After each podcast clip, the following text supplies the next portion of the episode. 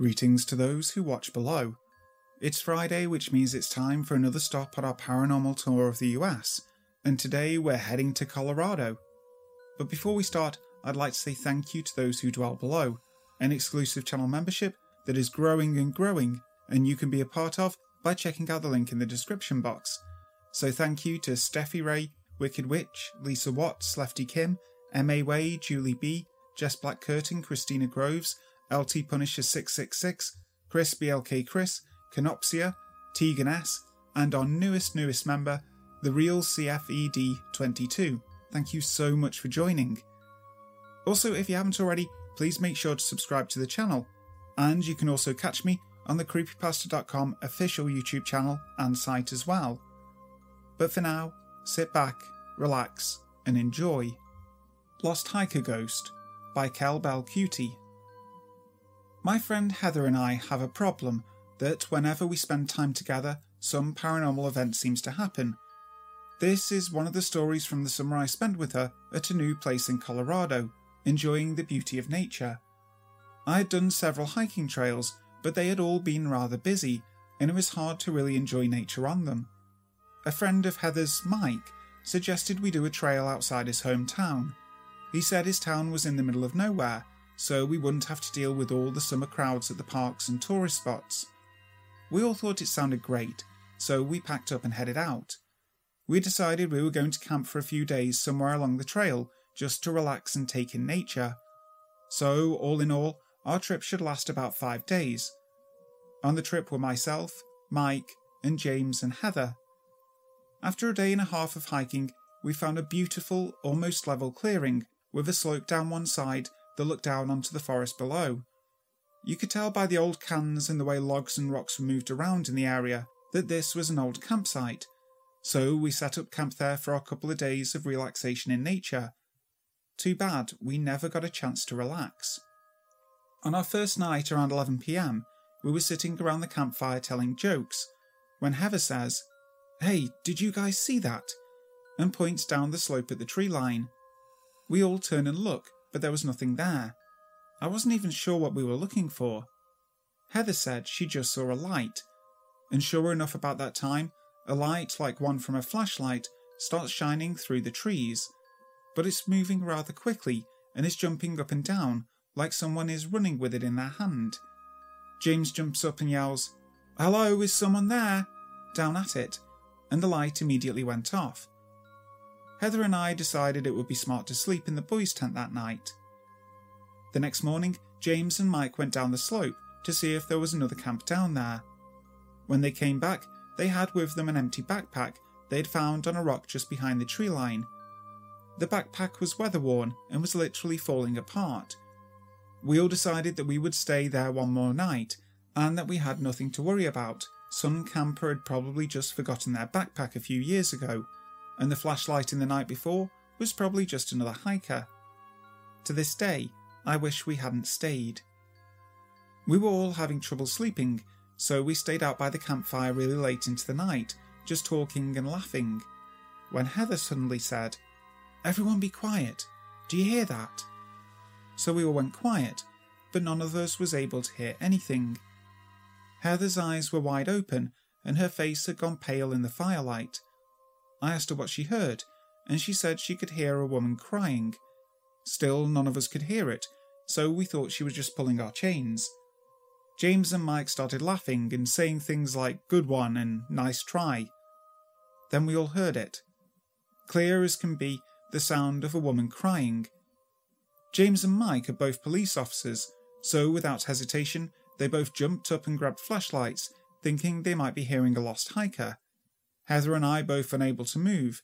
Something didn't seem right about the noise we were hearing. James and Mike headed down the slope toward where the crying was coming from, as me and Heather sat trying to comfort each other. They had been gone for about ten minutes, and we could hear them yelling, Hello, please tell us where you are. Then we heard both of them begin screaming, and maybe two minutes later, they both sprinted up the slope back to the campsite. Both of them were so out of breath they couldn't talk, and Mike started to throw up in the bushes next to camp from the overexertion. They both told us to hurry up and that we were leaving now, and started taking down the tents. Heather and I didn't ask any questions, we were just too scared to talk. We just packed everything we could and started back down the trail in the middle of the night as quickly as possible. When the sun finally came up, I got the nerve to talk and asked James what had happened. He said that Mike and him had followed the crying down into the trees.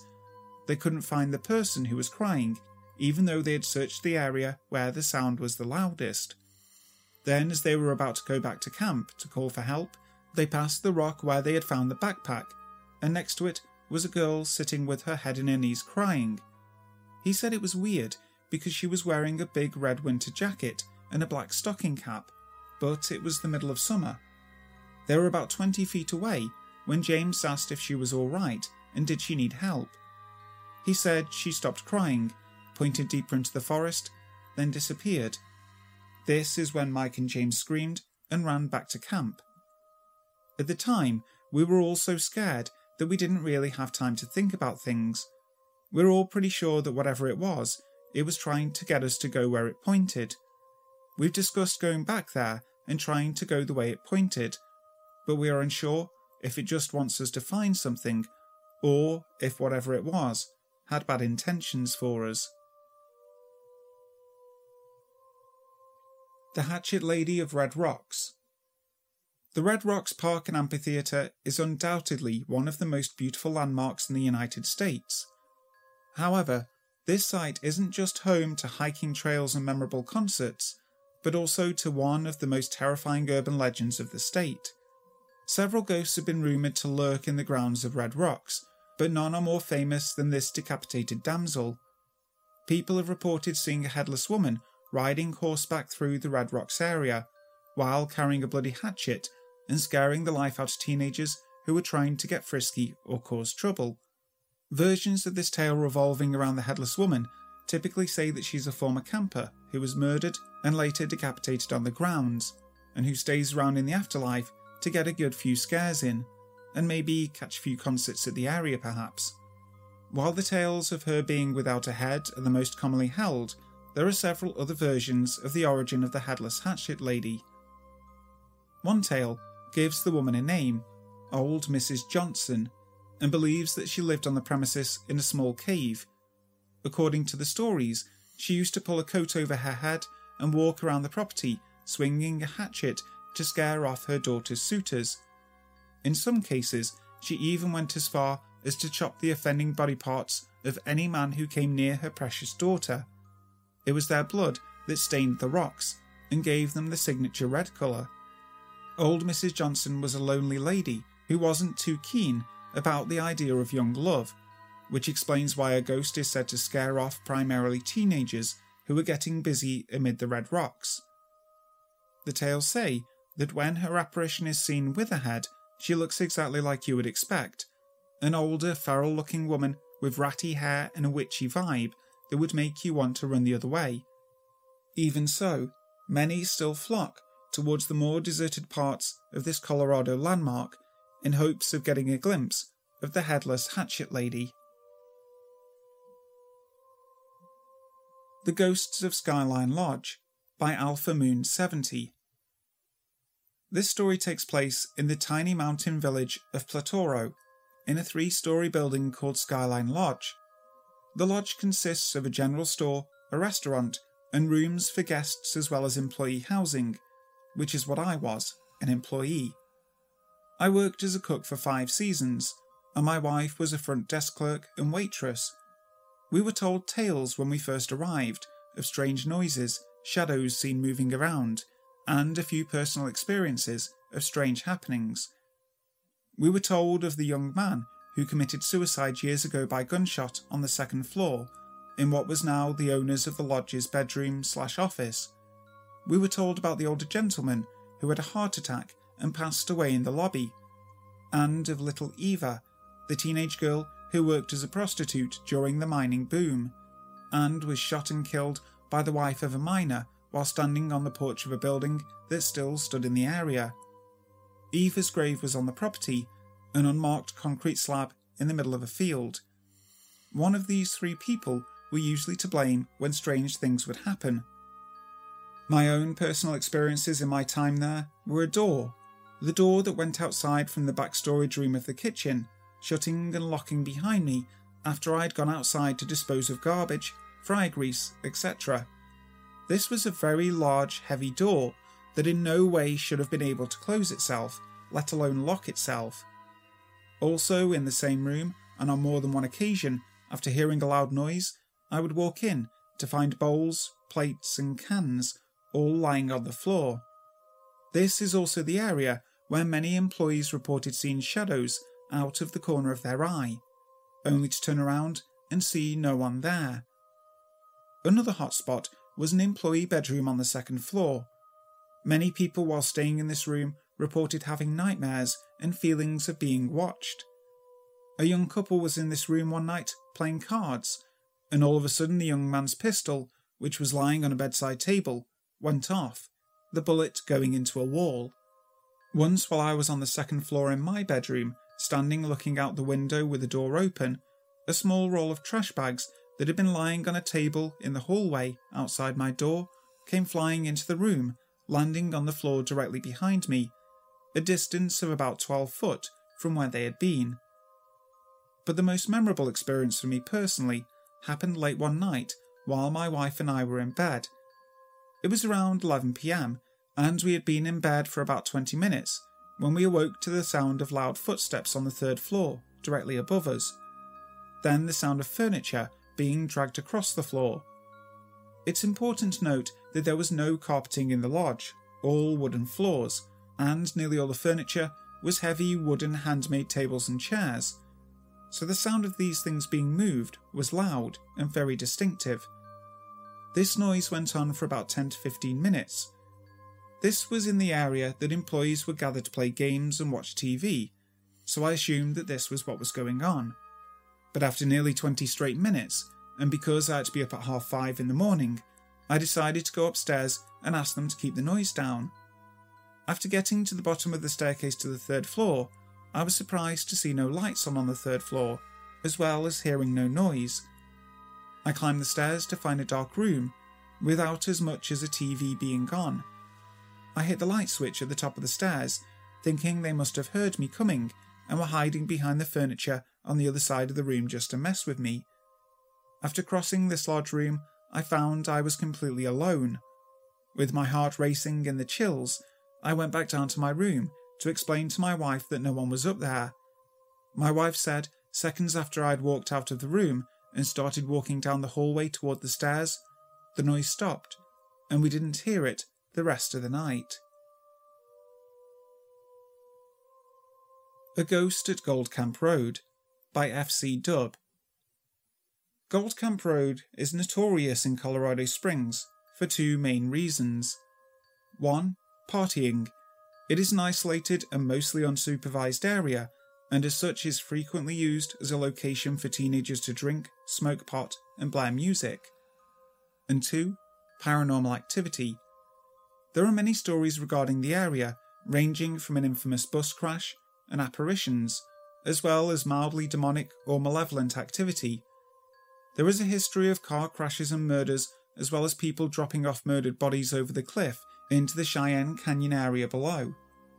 Taking this into consideration, many people come out of skeptical interest and curiosity of the unknown to see if the tales are true. It was a normal Friday night, and I was with my friend Jay. We were bored out of our minds, and after the hooker we set up had died, we needed something to do. We wanted to go to a party, but realised we both lacked the hookups to get an address. I know, we're lame and so we thought of places we could come across a get together. Goldcamp was brought up, and soon after I drove us up there. We came to a pull off before one of the tunnels that overlooked the city and parked next to some cars that were loudly blasting music. Some college age kids were drinking beers, smoking, and generally chilling, and we were quickly invited to join them. A little after midnight, the music was turned down, and everyone was either in cars or outside in a huddled group, talking about life and joking around. I was in the middle of a conversation when I heard what sounded like the faint clinking of metal chains and a sort of dragging sound. As it got closer, I decided to investigate the source. The sounds grew louder near a sign by the edge of the road. As I peered over the edge, I took note that it was a cliff and would be impossible to get down without serious injury, so the fact that a sound was rising up was astonishing to me. My thoughts jumped to who would be down there and how did they get there? And even more worryingly, did someone fall down and need help? Before I could say anything, a large and dark figure arose from the edge a mere ten feet away from me. It appeared to be a tall man, like six foot five, shrouded in a white tattered cloak or sheet and wrapped in chains. At first, I thought it was a guy trying to scare us and prank us because I knew of the tales of the area. But one thing struck me as odd that made me keep a serious complexion. The man had no face. In addition to not having a face, I thought at first that he was African American, but soon realised his body was composed of what appeared to be a shadowy mist. He looked like somebody had wrapped his body in a sheet and wrapped chains around it before throwing it down the hill, and downwind from this figure was a terrible stench, like sweat and mild decay. I couldn't believe my eyes. The figure began slowly trudging towards the road, dragging chains behind him, and each footstep making a loud thud as if he was wearing boots. The group outside I'd left to investigate went silent, and we all watched the apparition in fascination and bewilderment as it slowly walked along the road, not looking back. I made sure everyone else was seeing what I saw and summoned the courage to follow the apparition with the intent to see if it was really what it appeared to be and not some guy dressed up being dramatic. He walked slowly, but his strides were huge, so I had to walk quickly to keep up with his pace. I followed him for about 30 feet when he suddenly stopped. He slowly turned towards the edge of the road with the cliff, but there were bushes and trees at this stretch of the road for about 10 feet before the edge. I loudly said hello, trying to communicate with this strange man, and he took two steps into the bushes and disappeared into thin air in a cloud of mist. Just like that, gone.